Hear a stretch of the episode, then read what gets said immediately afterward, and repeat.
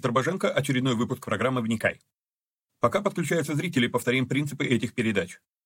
Преподавая свои семинары или проповедуя на собраниях в церквях, на конференциях, я часто слышу такой вопрос. Как вы так читаете Библию, что видите все эти нюансы? Я вот тут такого раньше не видел. Я не знаю, что особенного в моих исследованиях Библии, поэтому решил посредством этих передач показать на деле, как я разбираю Писание по утрам. Другими словами, не стоит воспринимать эти передачи как конечное учение. Цель этих эфиров только показать, как можно разбирать Писание, ознакомить с известными мне версиями и выдвинуть свои. При этом предупреждаю, что эти передачи могут быть опасны, так как могут выдвигаться еще сырые, невыверенные идеи. Я дерзаю их озвучивать, потому что хочу, чтобы мы все восстановили навык размышлять, а не тупо верить всему, что смогли нагуглить, прочитать, чтобы перестали слепо доверять чьим-то мыслям. В этих эфирах за беспрекословный авторитет воспринимаются только 66 книг канона Священного Писания. Второканон, Талмуд и прочие апокрифы мы можем рассматривать, но лишь как мнения, которые имеют право на существование, но не являются гласом с небес. И да, я отдаю себе отчет, что и сами эти передачи тоже по своей сути апокрифичны. Передачи выходят в прямом эфире, но, возможно, вы смотрите их в записи, и у вас возник вопрос, который не смогли задать во время трансляции. Задать вопросы можно в специальной группе в Вайбере. Чтобы в нее попасть, напишите мне в личку, на Facebook или в ВК.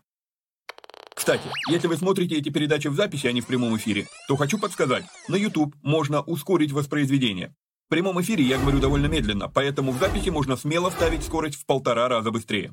Есть просьба. Социальные сети считают крутыми и начинают продвигать те ролики, которые досмотрели до конца, которые лайкают, комментят и которыми делятся с друзьями. В какой-то мере можно даже сказать, что когда мы делаем эти простые действия с христианскими видеоматериалами, мы помогаем распространению Слова Божьего. Сами соцсети начинают рекламировать эти материалы, если видят, что вокруг них много активности. Поэтому, если у вас не убудет, прямо сейчас ставьте пальцы, подписывайтесь на канал на YouTube, жмите колокольчик, обязательно поделитесь ссылкой с друзьями, сами досмотрите до конца и все такое. Поехали!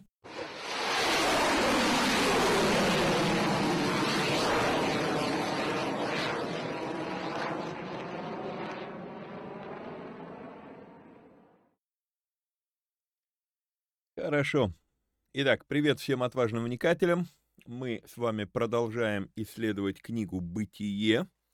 И, думаю, что уже знаете, но все равно скажу, что это версия вторая. Первая версия исследования книги «Бытие» у нас часть погибла, часть была записана в плохом качестве, и поэтому мы сейчас это переделываем. Ну и плюс еще за 2 года произошли серьезные такие подвижки у меня, в том плане, что я мог что-то там поумничать насчет иврита, в том плане, что там по словарю что-то посмотреть, а сейчас я хотя бы, не сказать, что прям хорошо знаю язык, но я уже могу читать, я уже разбираюсь, что происходит в предложении, и поэтому многие вещи стал видеть глубже. Кто-то когда-то такую интересную вещь сказал, что Библия на иврите, имеется в виду Ветхий Завет, конечно же, Библия на иврите говорит на 50% больше, чем она говорит на любом другом языке. Возможно, да, возможно, так есть. Так и есть. Хорошо. Значит, помимо этого, напоминаю, что вот эти разборы, они у нас идут на 3 площадках видео. Это Яндекс.Дзен, это Рутуб и это Рамбл. Рамбл для тех, кто живет в ближнем зарубежье, не в России. То есть в России можно смотреть на всех 3 площадках. Но и Рутуб, и Дзен, Яндекс.Дзен, они заблокированы в некоторых странах ближнего зарубежья. И поэтому, если вы живете там, то вам остается Рамбл. На YouTube мы это выкладывать не планируем. Однако на YouTube продолжается разбор. Мы сейчас начали первую книгу царств. И естественно, идет разбор Нового Завета, книга Деяний. Поэтому подписываемся и там, и здесь, и везде. И, кстати, о подписке, чтобы вообще отслеживать, что где выкладывается, подписываемся в первую очередь на этот телеграм-канал. Тут будут все новости. Чуть позже появится еще предложение подписаться на рассылку еще на нашем сайте и так далее, и так далее. Короче, чем больше сейчас каналов доставки для вас информации, тем больше шансов, что нас кто-то не задавит один, как это любит делать YouTube, Facebook, давить неугодную им информацию. Хорошо. Помимо этого, рассказываю, что у нас еще мы начали делать аудиоподкасты. Мы их выкладываем сразу на нескольких платформах. Наверное, надо добавить такую же картинку с со ссылкой на платформу Mave, а там уже вы можете выбрать любой доступный вам, удобный вам сервис подкастов, потому что сейчас это идет много где. Вот, хорошо. Приступаем, пожалуй. Да, так, напомню, что наш канал можно поддержать материально, информация о том, вернее, как это сделать, вот переводом вот на этот номер телефона можно, поддержать наши передачи. Хорошо? Вот, все, наверное, это все, что я хотел вам сказать во вступлении. Значит, что у нас было в последнем эфире. Значит, в последнем эфире мы с вами, напомню, что мы читаем достаточно, скажем так, наверное, не побоюсь этого слова, уникальным методом.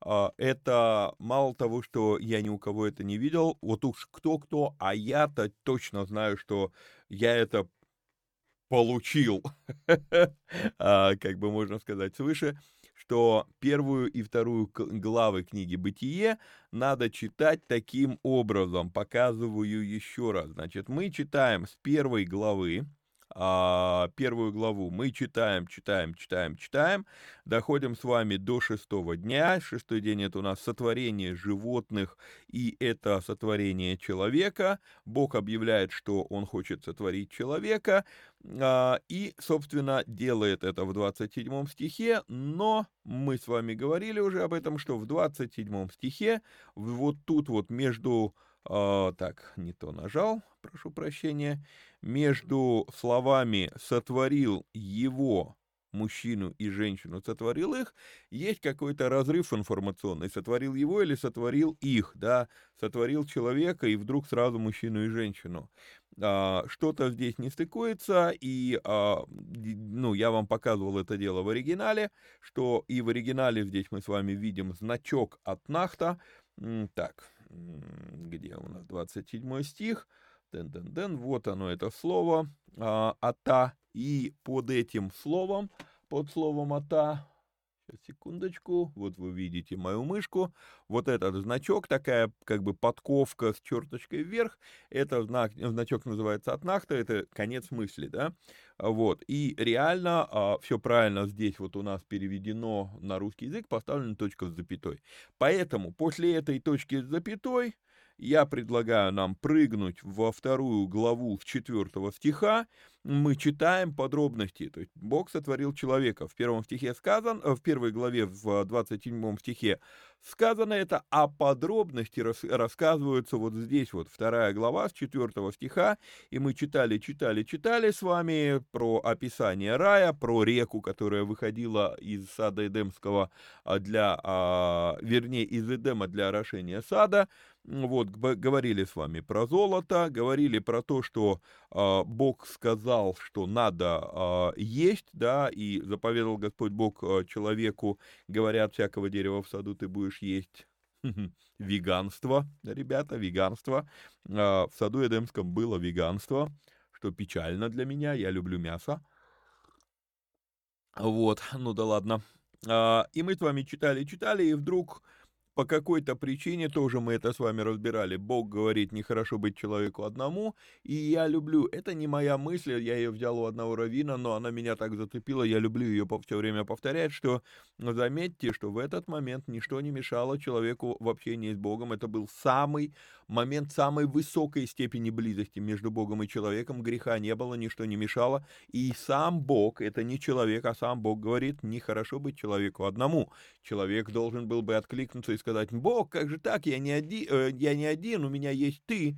Современное христианство как бы так на это смотрит, да, вот, если у тебя есть Бог, ты не будешь одинок. 18 стих опровергает эту версию, вот.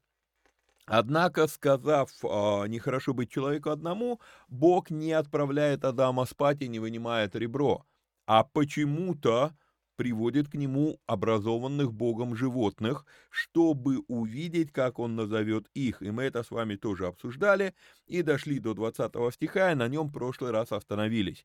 «И нарек человек имена всем скотам и птицам небесным, и всем зверям полевым, но для человека не нашлось помощника, подобного ему». И вот теперь уже и навел Господь Бог на человека крепкий сон, и когда он уснул, взял одно из ребер его и закрыл то место плотью». Такая вот мысль появилась вдруг шальная. Люди говорят там про одну интересную профессию, что это самая древняя в мире профессия, но вот исходя из 21 стиха, я вижу, что самая древняя в мире профессия — это анестезиолог. Ну, шутка. А вот.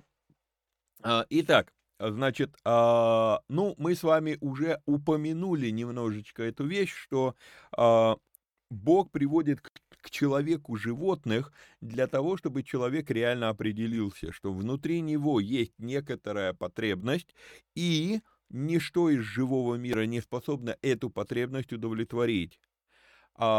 Бог эту потребность, да, я знаю, и ну, кому-то вообще чуть ли не богохульным покажется то, что я сейчас скажу, но мы в христианстве очень часто, особенно когда евангелизируем, мы говорим, вот у человека внутри него есть пустота, которую может заполнить только Бог, да и аминь, ну, с некоторой натяжкой, да, не знаю, пустота или все-таки наоборот наполненность, от которой мы никак не можем избавиться, наполненность греховностью, и только Бог способен это убрать, это бремя, да, вот. Но, однако, если мы внимательно читаем то, что здесь происходит в первой главе, то мы видим, что некоторая пустота у человека есть, это очень интересная пустота. Я вам показывал, что Бог говорит, сотворим помощника подобного ему, и у меня даже до сих пор здесь лежат эти листочки, где я показывал, что, переключимся, подобного не в том плане, что абсолютно одинакового, прям один в один, вот как две руки, да, подходящего,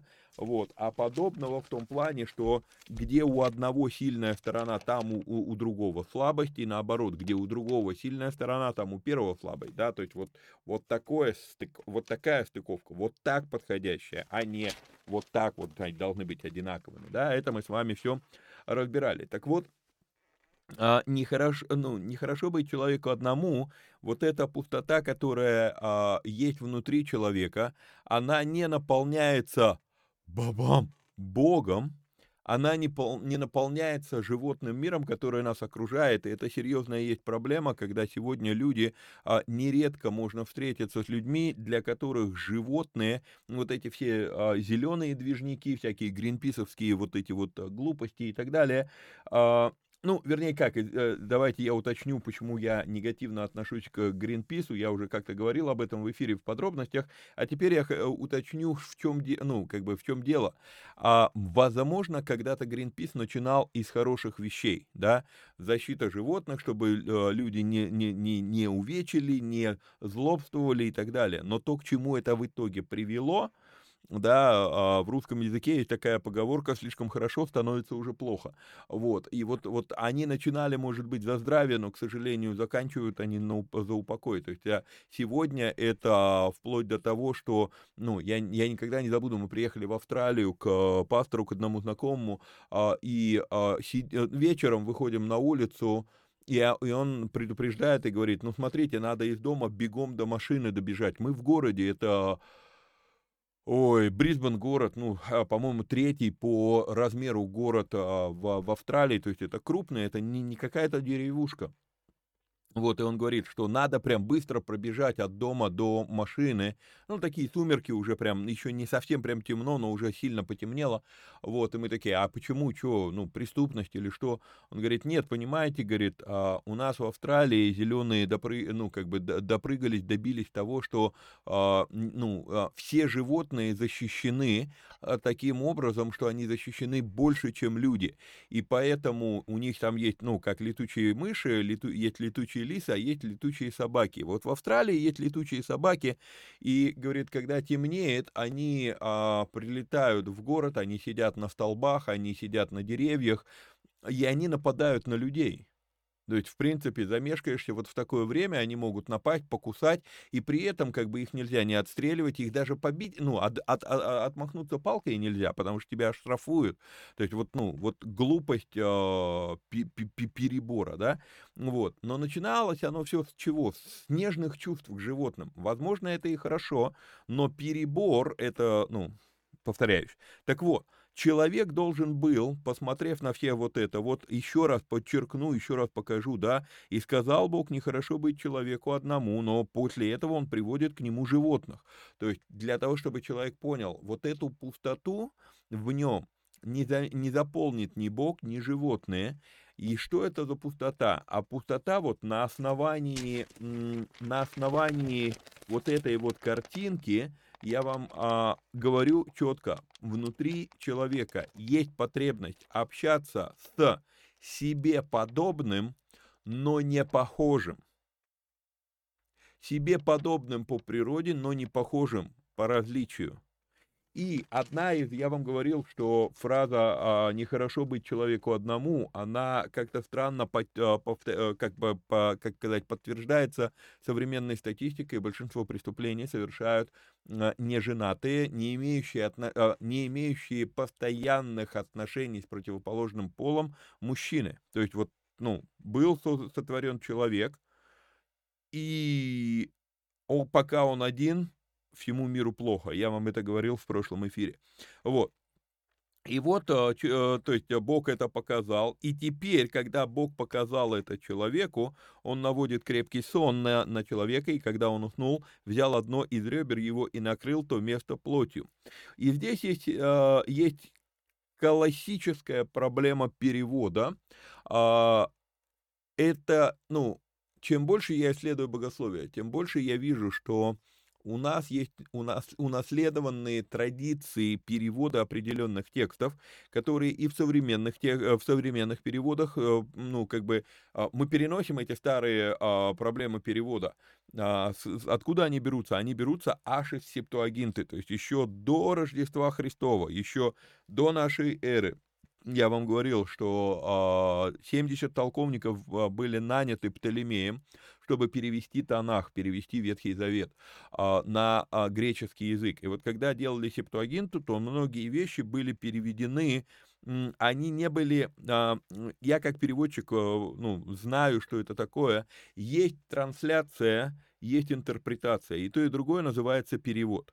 Трансляция – это прям словарный перевод, как положено, но очень часто, когда человек не умеет интерпретировать, а умеет только транслировать, его переводы люди не понимают, то есть это просто получается какой-то нелепый набор слов. Вот. Качественный переводчик, он умеет найти некую золотую середину между тем, чтобы не совсем скатиться в пересказ в вольной форме, да, своими словами, вот, то есть все-таки трансляцию делать, но при этом адаптировать ее, интерпретировать ее, потому что, чтобы то, что звучит на английском логично, было понятно на русском. Например, один из таких, я везде рассказываю этот пример, в Америке культовая еда, культовое блюдо — это potato salad, картофельный салат. Если вы не были никогда в Америке, то, скорее всего, для вас это пустой звук. Вот я сейчас сказал, что такое картофельный салат, что это такое? Вот. Зато, с другой стороны, в русскоязычной, аудитории, ближайший, наверное, не похожий рецепт другой, но похожую роль в культуре наших народов играет окрошка. Вот. И поэтому, когда Джейкс однажды сказал в проповеди «Potato salad», я это перевел как окрошка. Мне потом некоторые люди подходили, там писали письма, а что, у них действительно есть окрошка? Да нет у них окрошки. Но вопрос в том, что сказать «Potato salad», картофельный салат, вы не поймете, он пытался передать не блюдо, а он пытался передать то, насколько это для культуры американцев, это это культовая еда. Или она может быть не окрошка, может быть оливье. Вот оливье, наверное, был бы, они, кстати, и по внешнему виду немножко похожи. Вот, но рецепты совсем разные. Вот, то есть вот такая вещь. И вот здесь вот мы видим с вами то же самое. Когда переводили на греческий язык, то слово «цела», это слово перевели как «ребро». Но вот это слово, сейчас, секундочку, я его выделю. Мицалотаев, это слово, оно не столько обозначает ребро, насколько это слово обозначает сторону. То есть получается, и когда он уснул, взял одну из сторон его и закрыл то место плотью. Получается, это будет, точнее перевести было бы так, если абстрагироваться от того наследия, которое мы получили из Септуагинты. Потому что 70 толковников на греческий для египтянина переводили, и они решили использовать слово «ребро». На самом деле, да, это слово можно перевести как «ребро», но по смыслу здесь речь не про ребро. Что можно здесь сказать? Любопытно задуматься, когда ты понимаешь, что он взял одну из сторон его. И здесь я озвучу вам версию, так интересно, это моя личная версия. Она не подпадает под христианское мировоззрение, потому что христиане убеждены, что это ребро. Она не подпадает под иудейское мировоззрение, потому что иудеи говорят, это не ребро, но сторона. Но в иудейской культуре, то есть если говорить эта сторона лицевая, да, ладошки это лицевая сторона, то в иудейской культуре преподается, что человек был сотворен с двумя лицами, смотрел в разные стороны, то есть они друг друга не могли видеть. Я знаю, откуда это берется, это предание достаточно древнее, но оно не библейское. И у меня возникает другой вопрос, когда мы смотрим на этот текст, когда мы смотрим на этот текст, то мы читаем, что взял одну из сторон его и закрыл то место плотью. Посмотрите сейчас на свое тело и найдите место, где у вас есть плоть и нет костей. Закрыл то место не костями, закрыл то место плотью. Это у нас брюшная часть. И получается, что получается, что человек, он как будто бы был двуголовый, но это человек был одна личность, но как будто бы две головы, и как сиамские близнецы, что ли, срощенные брюшной полостью. В одном древнем труде я прочитал, что, возможно, это было вот так. Да, то есть, головы в разные стороны, но именно по брюшине, грубо говоря, Бог разделил человека на две личности и брюшину закрыл плотью. То есть, как один из вариантов. И... Читаю комментарии, да, по сути можно представить себе, что изначально человек был как сиамские близнецы или как пара в миссионерской позе, можно сказать, да, только личность в нем была одна. Это был не мужчина, это был человек. И пишу в комментарии, будете сами перечитывать эти тексты, обращайте на это внимание, полезно на это обращать внимание. Заметьте, про пол еще вообще ни разу не было ничего сказано. Тогда как можно было благословить человека плодиться и размножаться в 28 стихе 1 главы? Видите, именно поэтому я говорю, что в середине 27 стиха надо прочитать 2 главу, а только потом вернуться в 1 и дочитывать. Как раз со 2 половины 27 стиха, и потом в 28 идет «плодитесь и размножайтесь». Теперь вы это можете. Да, то есть так получается. Идем дальше. Так, «И создал Господь Бог из стороны, взятой у человека, жену, и привел ее к человеку». Заметьте, продолжается человек, или в оригинале Ха-Адам, да, это слово Ха-Адам. Здесь идет Мин-Ха-Адам, из человека, здесь идет Эль-Ха-Адан, к человеку, Ха-Адам, к человеку. Значит, «И сказал человек, это кость от костей моих и плоть от плоти моей, она будет называться женою, ибо взята от мужа». И любопытнейший здесь нюанс мы с вами можем увидеть. что человек, который буквально несколько стихов назад нарекал имена всем птицам небесным, скотам и зверям полевым. Мы с вами говорили, в чем разница. Скот — это домашний скот, звери полевые — это дикие животные. Вот, он нарекал, и здесь мы видим, что он как будто бы по привычке делает то же самое, и он говорит, она будет называться женой, то есть он дает название. Он говорит, это жена. Но вот в чем проблема. Бог уже использовал это слово, да, смотрите, и создал Господь Бог из ребра взятого у человека жену, то есть слово «жена» уже было использовано, а Адам такой, вот она будет называться женою, изобретатель, когда уже кто-то это изобрел. Или что происходит? Вот тут вот очень важно понять, что в этом стихе ключевая мысль не в том, что она называется жена.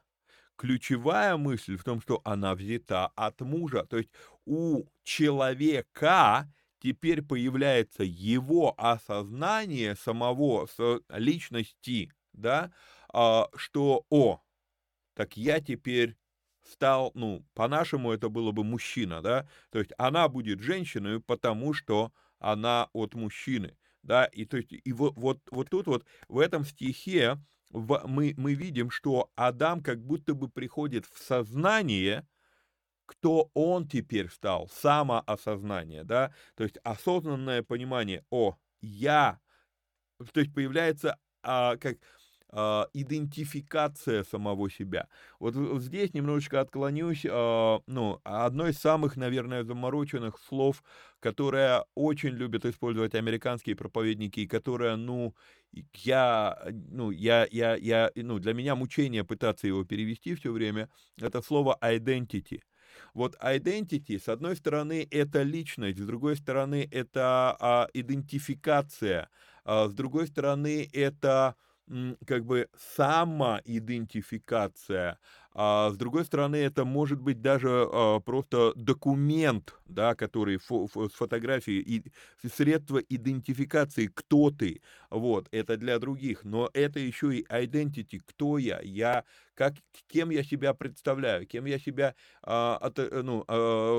вижу, да, то есть я муж, я служитель, я работник, там, я бизнесмен, то есть вот это все вот очень емкое английское слово identity, вот. И на русский я так и не смог найти адекватного перевода, который передавало бы все вот эти смыслы, и поэтому как бы каждый раз, когда переводишь, куча смысла в этом предложении теряется, потому что там, слово identity намного шире, чем какое-то одно русское слово, которое я использую в переводе. Вот, и вот здесь вот происходит вот это вот, у него вдруг пробуждение его сознания личности, себя как личности. До этого у него было общение с Богом, до этого Бог ему что-то говорил, но он просто человек, а теперь он мужчина, она женщина. Теперь, вот я все равно не знаю, как донести, внутри есть эта мысль, а слов не хватает, чтобы ее передать. Вот. То есть здесь вот это надо увидеть. Есть один очень интересный момент, который я хотел бы вам показать. И мы сейчас сделаем... секундочку, я поскрываю все лишнее. Я вам не переключил экран. Сейчас, секундочку. Значит, смотрите. Вот так вот выглядит слово «муж» или «мужчина». «Муж» и «мужчина» во многих языках, в иврите точно, это одно и то же. Окей? И мы читаем, как обычно, где у нас? Вот вы видите мышку. Мы читаем справа налево. Вот это алеф, это шем, и здесь юд, да? Но алеф очень часто... Хотя, это особенность иврита, к ней надо привыкнуть, что хотя алиф, нам кажется, это гласная буква, она согласная, и если бы не вот эта точка, то она вообще не произносится. В иврите несколько таких веселых замороченных букв, которые есть в написании, но не произносятся. Вот, это отдельный разговор по поводу иврита, ладно. Так вот, алиф, юд, шин, огласовка идет цирик, одна, и получается иш. Иш – это муж. В иврите есть особенность, что родственные слова, они вообще как бы очень, как сказать, самые древние, самые важные слова, они идут из двух букв всего. Окей? Вот, и две буквы. Если две буквы совпадают в корне слова, то это одно и то же. Это показывает единение смыслов. Как бы по остальным буквам это слово уже может быть другое. Ну, например, ну, не совсем так, но вот в русском языке, допустим, слово молоко и молоки, да? Молоко – это жидкость, это... Ну, напиток, который нормальные люди берут от коровы, а не из миндаля. Сейчас миндальное молоко стало модно продавать. Вот, отдельно тоже разговор. Вот, а молоки — это, ну, это мужской оплодотворяющий, как секреция такая, да, в рыбе. Вот, слова похожие, но смысл в принципе разный. Так вот, момент в том, что на иврите, если бы вот так вот совпало слово и только по гласным оно где-то разбежалось, то это слова очень-очень тесно связанные по смыслу, и нам бы надо было искать смысл. А что такое, ну, что общего у молока и у молок? Общее то, что молоко нужно после того, как сработали молоки, да, то есть, ну, образно, потому что это для размножения, и когда ребенок родился, то появляется у матери, появляется молоко, ну, то есть, как бы, но это очень ограниченная иллюстрация, в русском языке нет таких вещей, как в иврите. В иврите вот здесь вот мы с вами видим, что две буквы одинаковые, алиф и шин, но только получается, что «иша», вот это слово читается «иша», и это слово уже «жена» или «женщина». Окей? «Иш» — это мужчина, «иша» — это женщина. А «Адам» — это человек. То есть человек — слово, ну, позвольте так сказать, бесполое, да, не имеет гендерной принадлежности. А вот и «иш» или «иша» — это уже половая принадлежность есть. Но есть кое-что любопытное, есть кое-что интересное в этих словах. Я не зря специально выделил «юд» и выделил «гей». «Юд» — это буква, я вам сейчас покажу. Ну, во-первых, еще одна особенность иврита в том, что вот оно, это «юд», да, вот он, «юд». Юд и вав и юд – это взаимозаменяемые, почти одинаковые буквы. То есть, как бы во многих словах вав в одной форме этого слова пишется юдом, а в другой он пишется как вав. То есть, ну, это просто… Не надо пытаться понять, почему, просто имейте в виду, что это так. Потому что сейчас вы кое-что интересное увидите, и вот тут вот мы с вами увидим и различия мужчины и женщины, и, ну, это вау. Так, мой портрет здесь мешает увидеть. Сейчас, секундочку, я разберусь, как его куда-нибудь, так, секунду.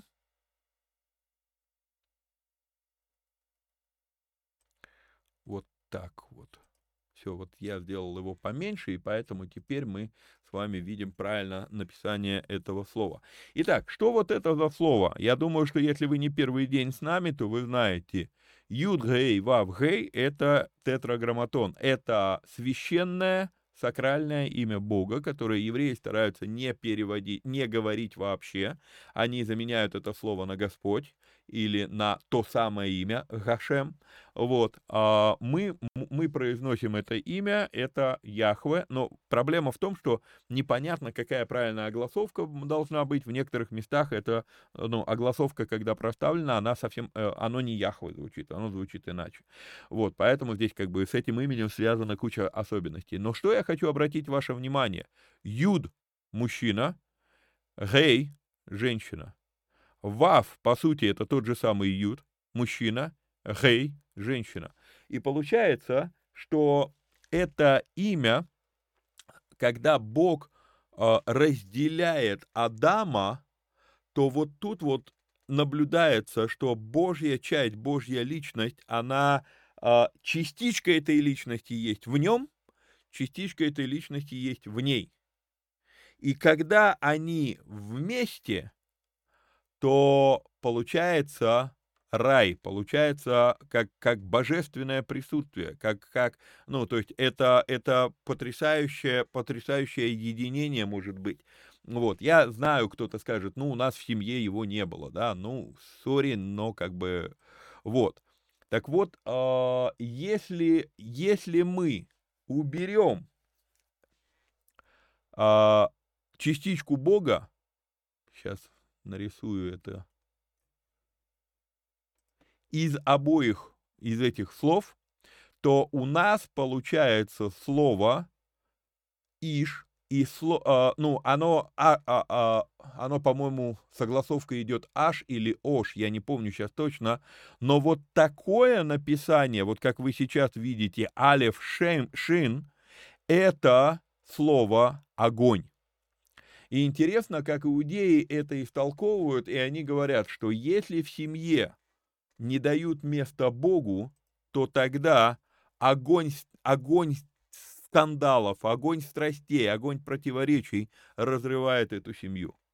Но когда он понимает, что его функция – это функция представлять Бога в семье, и ее функция – представлять Бога в семье, вот когда они оба это понимают, и вот этот момент такой интересный, я эти прямоугольнички уже удалил, нарисую еще раз, ведь дело в чем? Дело в том, что даже если одна половина в семье, неважно он или она, не понимает, что его задача или ее задача представлять в семье Бога, то как бы он ни старался, вот при том, как это сейчас здесь нарисовано, да, как бы он ни старался, она будет жечь огнем, понимаете? Или если она пытается представлять Бога, но он не представляет Бога в семье, то он будет жечь огнем. И это, очень интересно. А как, то, как это на иврите, вот иврит это, очень... Я не хочу сказать, что иврит сам по себе такой, но то вот за несколько тысячелетий истории Израиля они такие интересные объяснения всем этим вещам понаходили или понавыдумывали, что реально смотришь и думаешь, по крайней мере, даже если это и не изначально задумано Богом, по крайней мере, красиво объяснено, да, вот, то есть красивая иллюстрация. Вот, еще один момент, который... Как бы это показать? Наверное, так, сейчас, секундочку, я вот так вот попытаюсь это... Упс, не в ту сторону. Нет. Это что такое? Сейчас, секундочку. Еще один момент, который любопытен.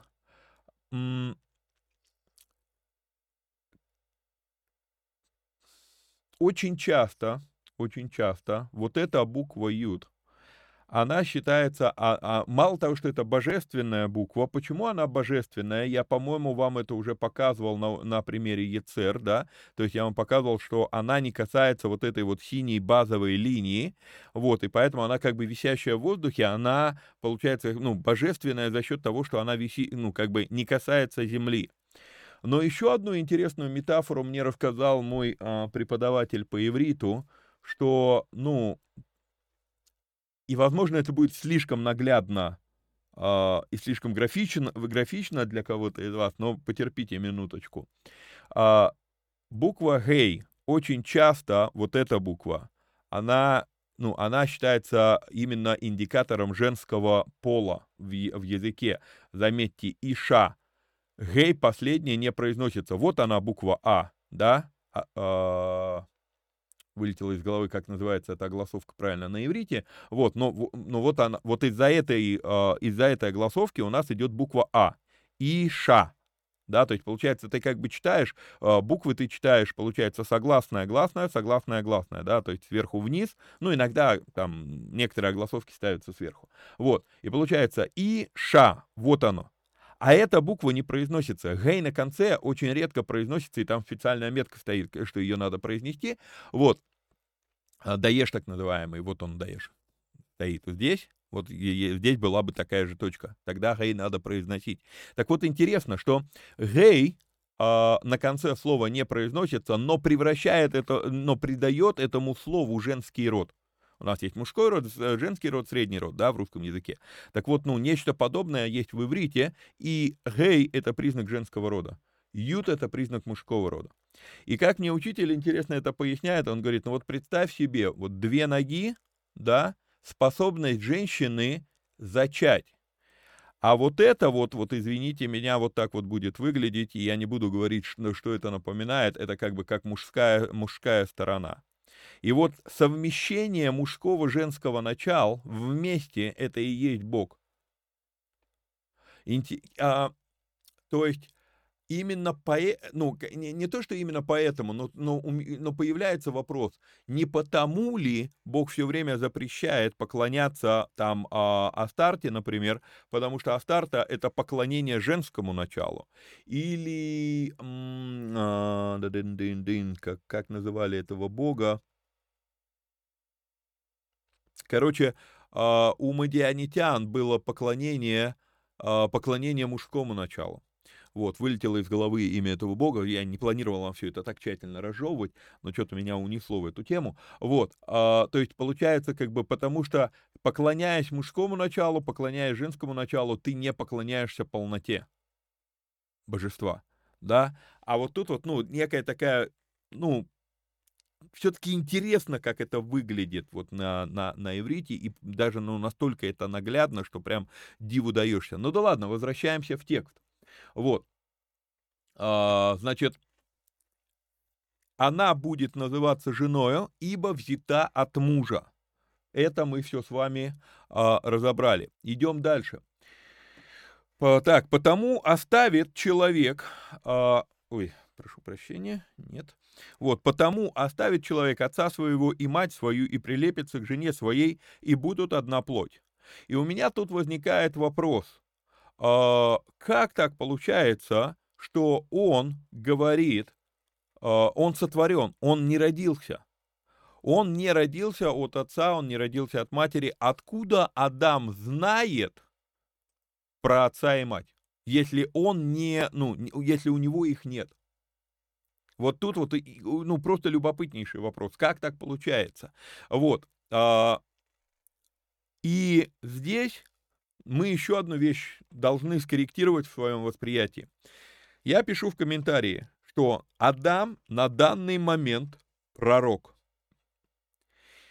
И мы недавно это говорили, и будем еще многократно сталкиваться про пророчество в первой книге Царств. Много буду напоминать об этом, пока прям, ну... Ну, я постоянно, слово «пророк», я все время думаю, что надо пояснить истинный смысл этого слова. Пророк — это не предсказатель будущего. Пророк — это тот, кто говорит мысли Бога. Окей? Вот. И иногда, ну, вот это слово «нави» на иврите, «пророк», это иногда пророк, да, в большинстве случаев, почему у нас получилось, что пророк, он якобы предсказывает, он вангует, что будет дальше. Но потому что в большинстве случаев Бог говорит нам, как будут развиваться события.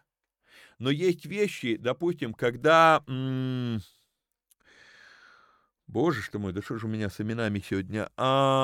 Пророк пришел обличить Давида, когда Давид согрешил.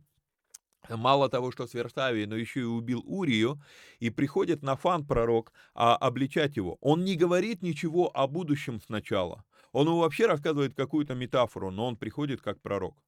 И только когда уже происходит момент покаяния Давида, но тот говорит, что будут последствия. Понимаете?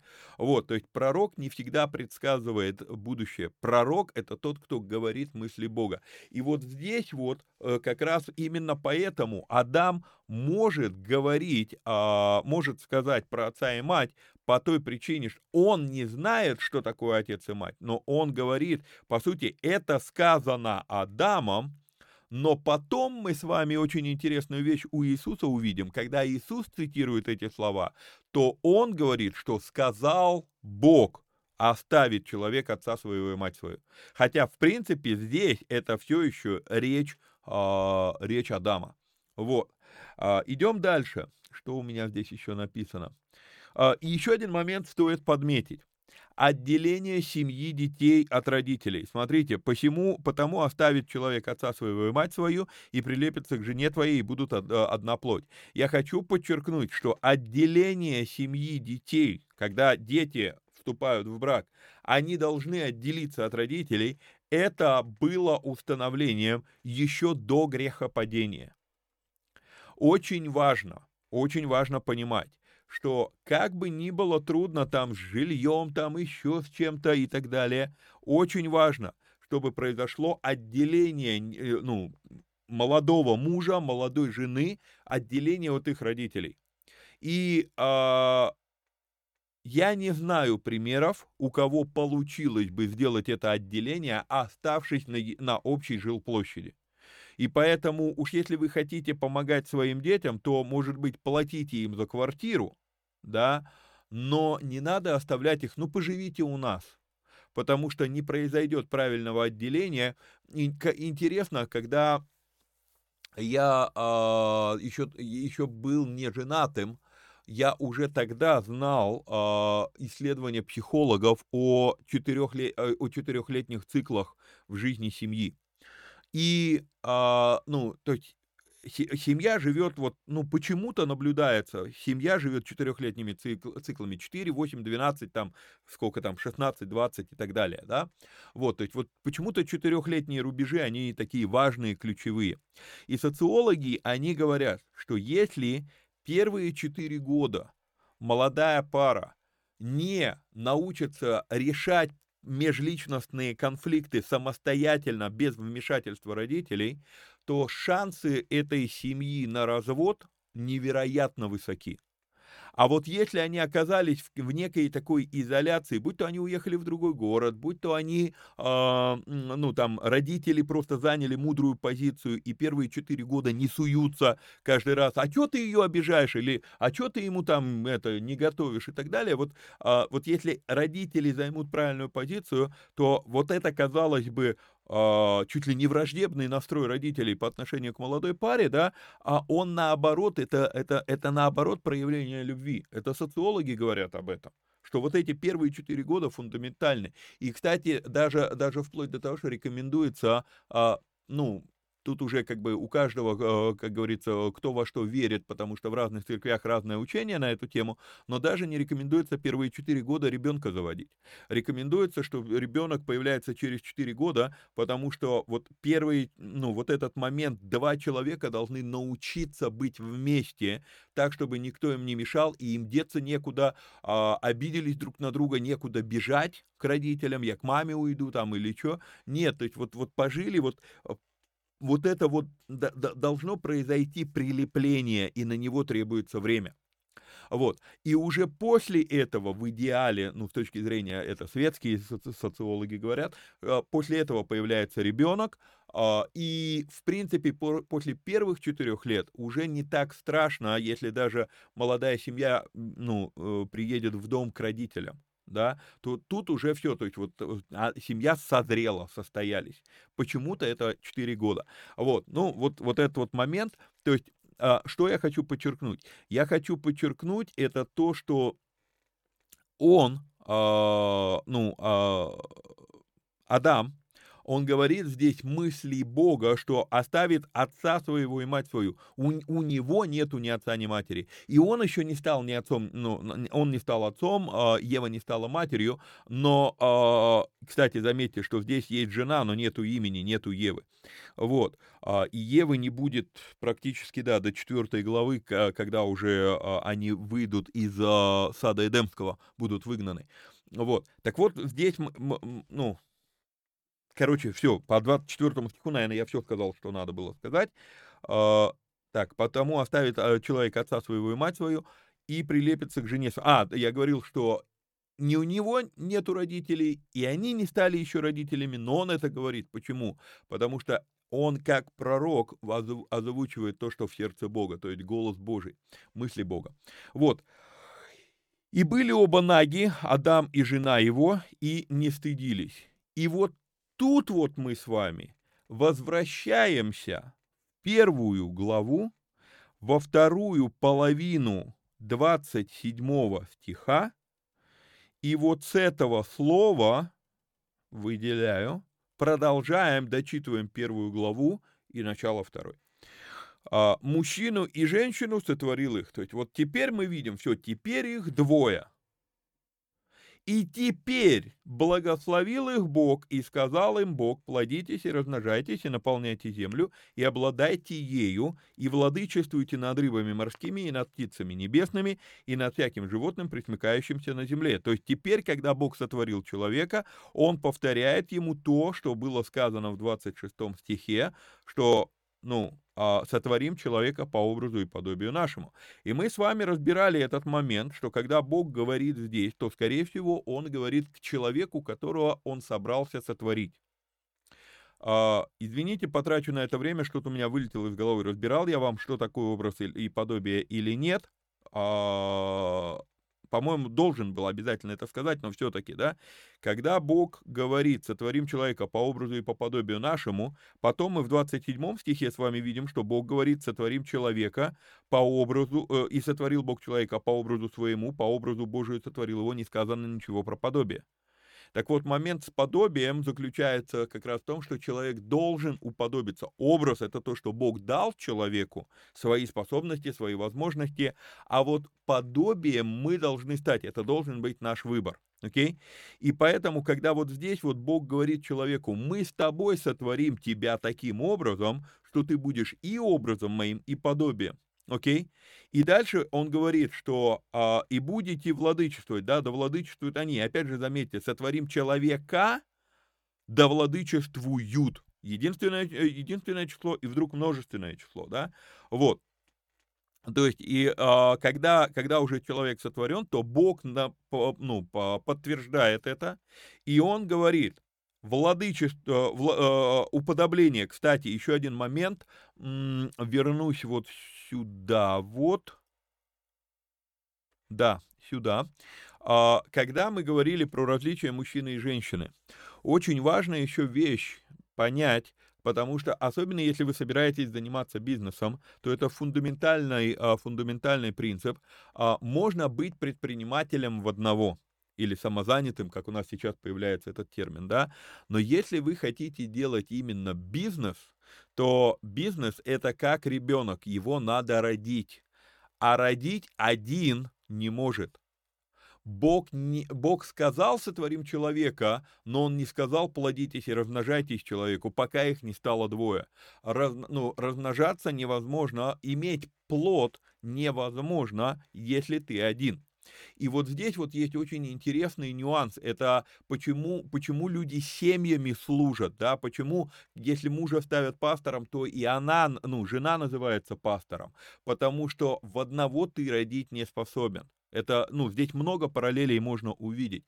Вот, когда покажу еще раз это все-таки в тексте, да, и сказал Бог: сотворим человека по образу и подобию нашему, и он говорит: да владычествуют они, но ничего не сказано про плодитесь и размножайтесь, про человека, пока их не стало двое. Когда их стало двое, то тогда благословил их Бог и сказал им: плодитесь и размножайтесь, и наполняйте землю, и дальше обладайте, владычествуйте, и повторяется то, что было в 26 стихе, заметьте, но Получается, каким образом мы уподобляемся Богу?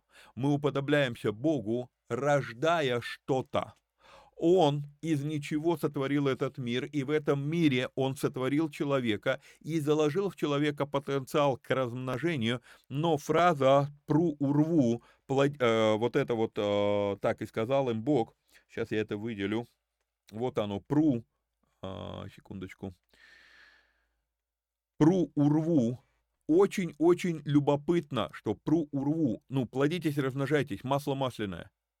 По факту эта фраза, она скорее не о том, что плодитесь и плодитесь, да, она не о том, что размножайтесь и размножайтесь, потому что, ну, эти слова синонимы.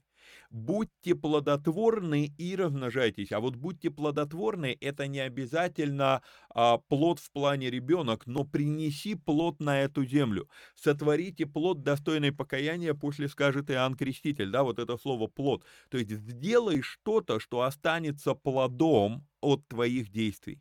Okay?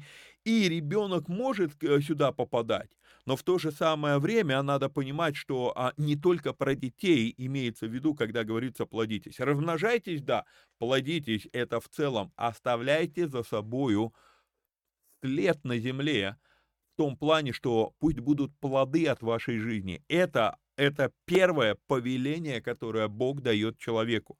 Так вот, когда мы смотрим на эту метафору в плане бизнеса, важно, чтобы два человека, вот такие, настолько же разные, как мужчина и женщина, да, то есть вот эта метафора, да, два разных человека. Очень часто, когда люди идут в бизнес, они ищут себе партнеров, если они ищут себе партнеров, многие думают, да я один, сам все сделаю, ну, сам ты просто предприниматель, ты до определенного потолка дорастешь и дальше не сможешь двигаться, вот. А когда вы вдвоем, у вас геометрическое умножение потенциала идет. Вот, потому что вы можете... И вот интересно, это интереснейшая метафора, я взял ее у одного раввина, и он говорит, вот точно так же, как у мужчины есть семя, у женщины есть чрево для того, чтобы выносить это семя, в бизнесе должно быть два человека. Не обязательно мужчина и женщина, это могут быть два мужчины, но один родил идею, озвучил партнеру. Партнер должен эту идею, грубо говоря, как бы в голове выносить, в сердце выносить, и потом только вот когда проходит некоторое время, а у них много таких вот актов обмена, что ли, информацией, рождается реально какой-то мощный проект. И, ну, то есть вот метафора мужчина и женщина как способность родить ребенка, принести плод, это же метафора, это два человека в бизнесе. А в бизнесе много слышу, ну вот, мол, как бы мы вдвоем работали и начали ссориться, и начали скандалить. Я начинаю задавать вопросы и понимаю, что два человека, ну, как бы ты ищешь себе в бизнес, чтобы не было проблем, чтобы не было, как бы, противоречий, ты ищешь человека, который мыслит так же, как и ты, видит мир так же, как и ты, полностью на тебя, как бы, похож в складе ума, и зачем тебе тогда твой дубликат, зачем тебе твой клон? То есть вот эта вот метафора, вот мужчина, так, где, секундочку, вот эта метафора мужчина-женщина, она очень интересна в этом плане. Вот, но, окей, возвращаемся в текст. Вот, «И благословил их Бог, и сказал им Бог, плодитесь и размножайтесь, и наполняйте землю, и обладайте ею». И дальше он теперь повторяет, «Владычествуйте над рыбами морскими, над птицами небесными, над всяким животным, пресмыкающимся по земле». «И сказал Бог, вот я дал вам пищу, дал вам всякую траву, сеющую семя, какая есть на всей земле, и всякое дерево, у которого плод древесный, сеющий семя, вам сие будет в пищу». Вот тут вот, ну, одно из тех мест, где можно было бы как-то по-другому перевести, потому что, ну, не очень... Так, прошу прощения, у меня замерла Библия, да, вот... Не очень как бы понятно, что такое плод древесный. Перевели буквально с иврита не интерпретировали, а транслировали в данном случае, и поэтому как бы фраза есть, но непонятно. А дерево плодоносящее, то есть есть деревья не плодоносящие, есть деревья плодоносящие, да? Вот здесь вот имеется в виду всякое дерево, которое плодоносящее, вот, и у него есть сеется семя, вот плод этот будет вам в пищу. Заметьте, людям он дает траву и плоды деревьев, окей? И я уже говорил, к сожалению, диета сада Эдемского многим бы не понравилась, потому что там сплошное веганство. Вот, исключительно только траву и плодовые деревья. Шашлык отменяется. Но, слава богу, что так было только до 9 главы книги Бытия. Скоро разрешат мясо. Вот, идем дальше. А всем зверям земным, и всем птицам небесным, и всякому пресмыкающемуся по земле, в котором душа живая, дал я всю зелень травную в пищу, и стало так. То есть, заметьте, что всем животным дается только трава на этот момент. Вот, опять же, до потопа только трава дается животным, а людям трава и плоды деревьев. Вот. И дал я всю зелень травную в пищу, и стало так. И увидел Бог все, что Он создал, и вот хорошо весьма. И вот по этому поводу, очень важно нам с вами, обратить на это внимание. Я люблю на семинаре, я уже, наверное, говорил вам, я на семинаре прикалываюсь и говорю, что сказал Бог, когда сотворил человека. И практически все говорят, Бог сказал хорошо весьма. Ну, во-первых, касательно человека, Бог вообще не говорит хорошо. Сотворил Бог человека, по образу своему, по образу Божьему сотворил его. Даже если читать классически, как вот идет 1 глава до конца, да, мужчину и женщину сотворил их и благословил их и сказал, плодитесь и размножайтесь. Он не говорит хорошо по поводу человека. А вот в 31 стихе мы с вами видим, что Бог сказал хорошо весьма не по поводу человека. Увидел Бог все, что Он создал, и вот хорошо весьма. Окей? То есть это не по поводу человека, а по поводу всего сотворенного мира. Вот по поводу человека не сказано хорошо. И хорошо не будет сказано до креста Голгофского. И здесь есть очень интересный момент. Зачитаю комментарий. Хорошо весьма. Теперь в ракурсе всего того, что мы с вами уже узнали из первых 2 глав Бытия, мы видим, что Бог по факту сказал, то, что я хотел сделать, я сделал. Вот что он говорит под фразой «тов меот» на иврите или «хорошо весьма». Мы с вами говорили, что слово «тов» одно из значений у этого слова, то есть это слово может использоваться как хорошо, это слово может использоваться как добро, и это слово может использоваться «я завершил». Я закончил то, что хотел сделать, да? И вот, когда Бог смотрит там завершение дня, и Он говорит, и увидел Бог свет, и свет хорош, то есть Он завершил делать свет, окей? Вот, то есть, что Он хотел, Он сделал. И вот здесь вот, заметьте, про человека не сказано ни разу хорошо, а про все то, что Он сделал, то есть получается как бы такая мысль, вот что я хотел сделать, я сделал. Но не сказано, что человек завершен. Почему? Читаю комментарий. Это не значит, что человек завершен. Это значит, что Бог создал достаточную по функционалу площадку для того, чтобы теперь Бог мог кидмутену. Вспоминайте, это было у нас с вами в прошлом или в позапрошлом выпуске, где мы говорили, что Бог сказал, сотворим человека по образу и подобию нашему, бецелмену кидмутену.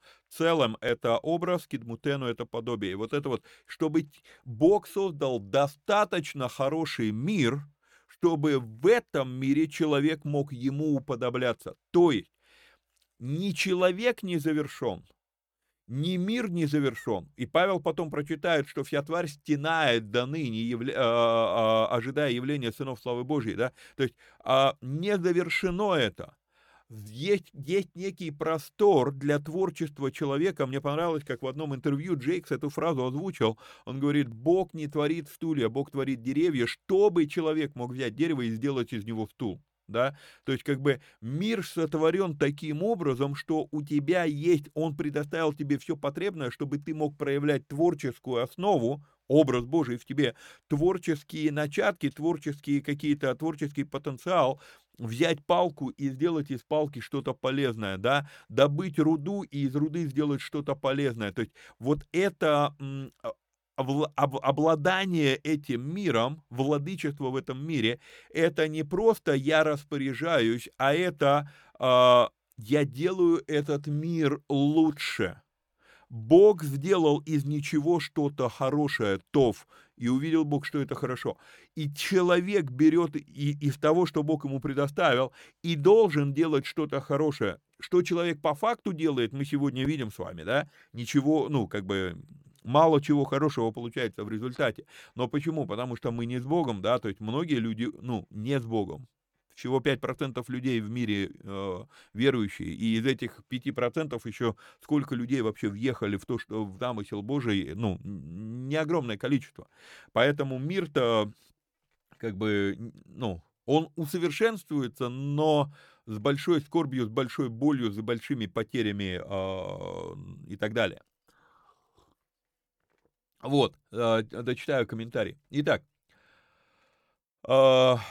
это значит, что Бог создал достаточную по функционалу площадку для того, чтобы человек мог теперь кидмутену в своей жизни, да, уподобляться Богу в своей жизни. Хорошо, вот это тоже важное понятие, хорошо не бывает само по себе. Хорошо всегда относительно, и мы увидим относительность хорошо в 3 главе Бытия. Вот, хорошо всегда относительно. Хорошо либо по сравнению с чем-то, либо для чего-то. Поэтому, когда Бог говорит «тов меот», это мир создан хорошо весьма для того, что Бог задумал, какую роль Бог этому миру предназначил.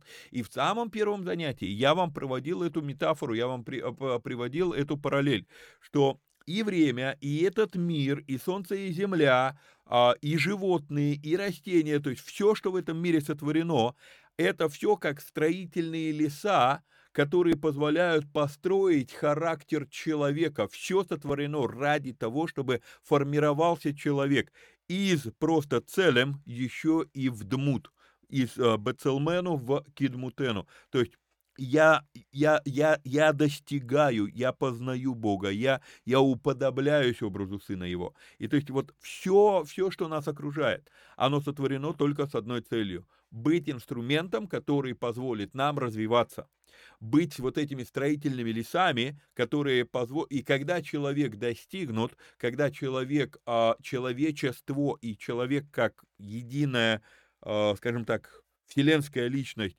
дойдет до того состояния, как Бог хотел бы это видеть, начинается книга Откровения, где и этот мир сгорает, и дьявол брошен в озеро огненное, и смерть туда брошена. Все, строительные леса все выкинуты.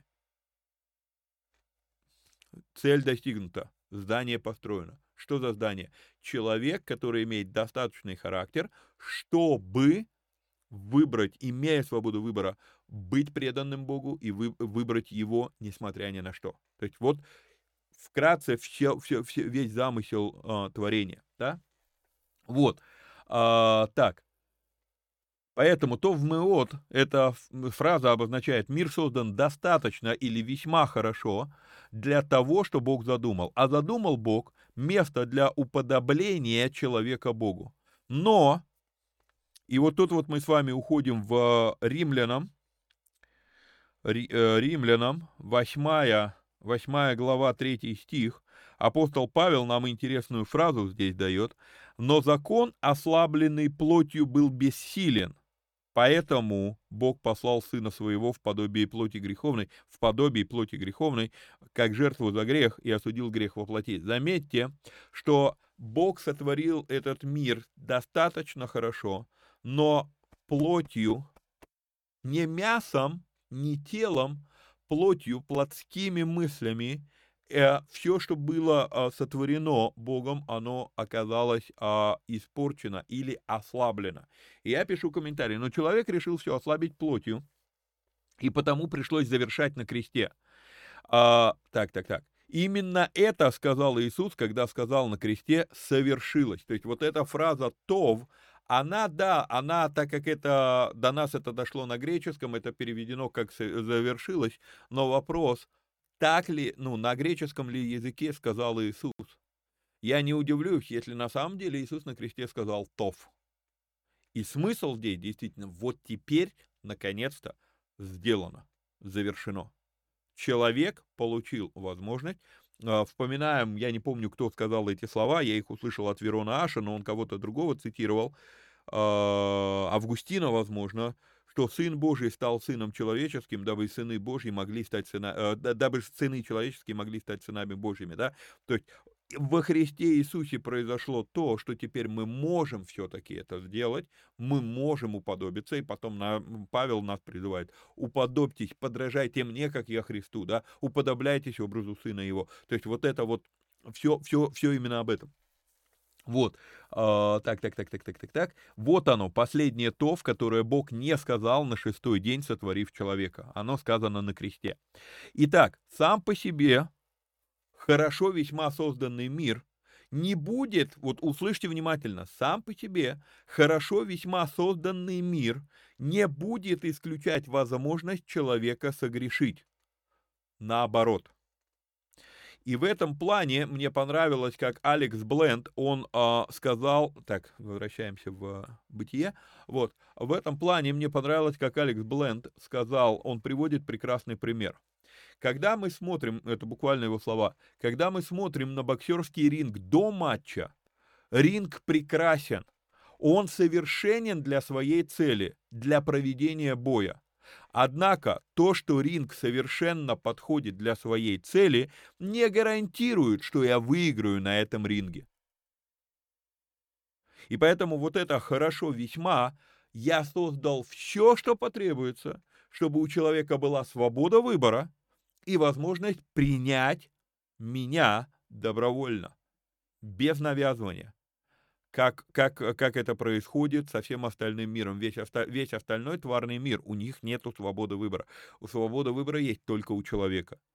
И вот здесь вот момент, что Бог творит человека. Почему человек венец творения? Да потому что у нас есть свобода выбора, и все-таки мы выберем его.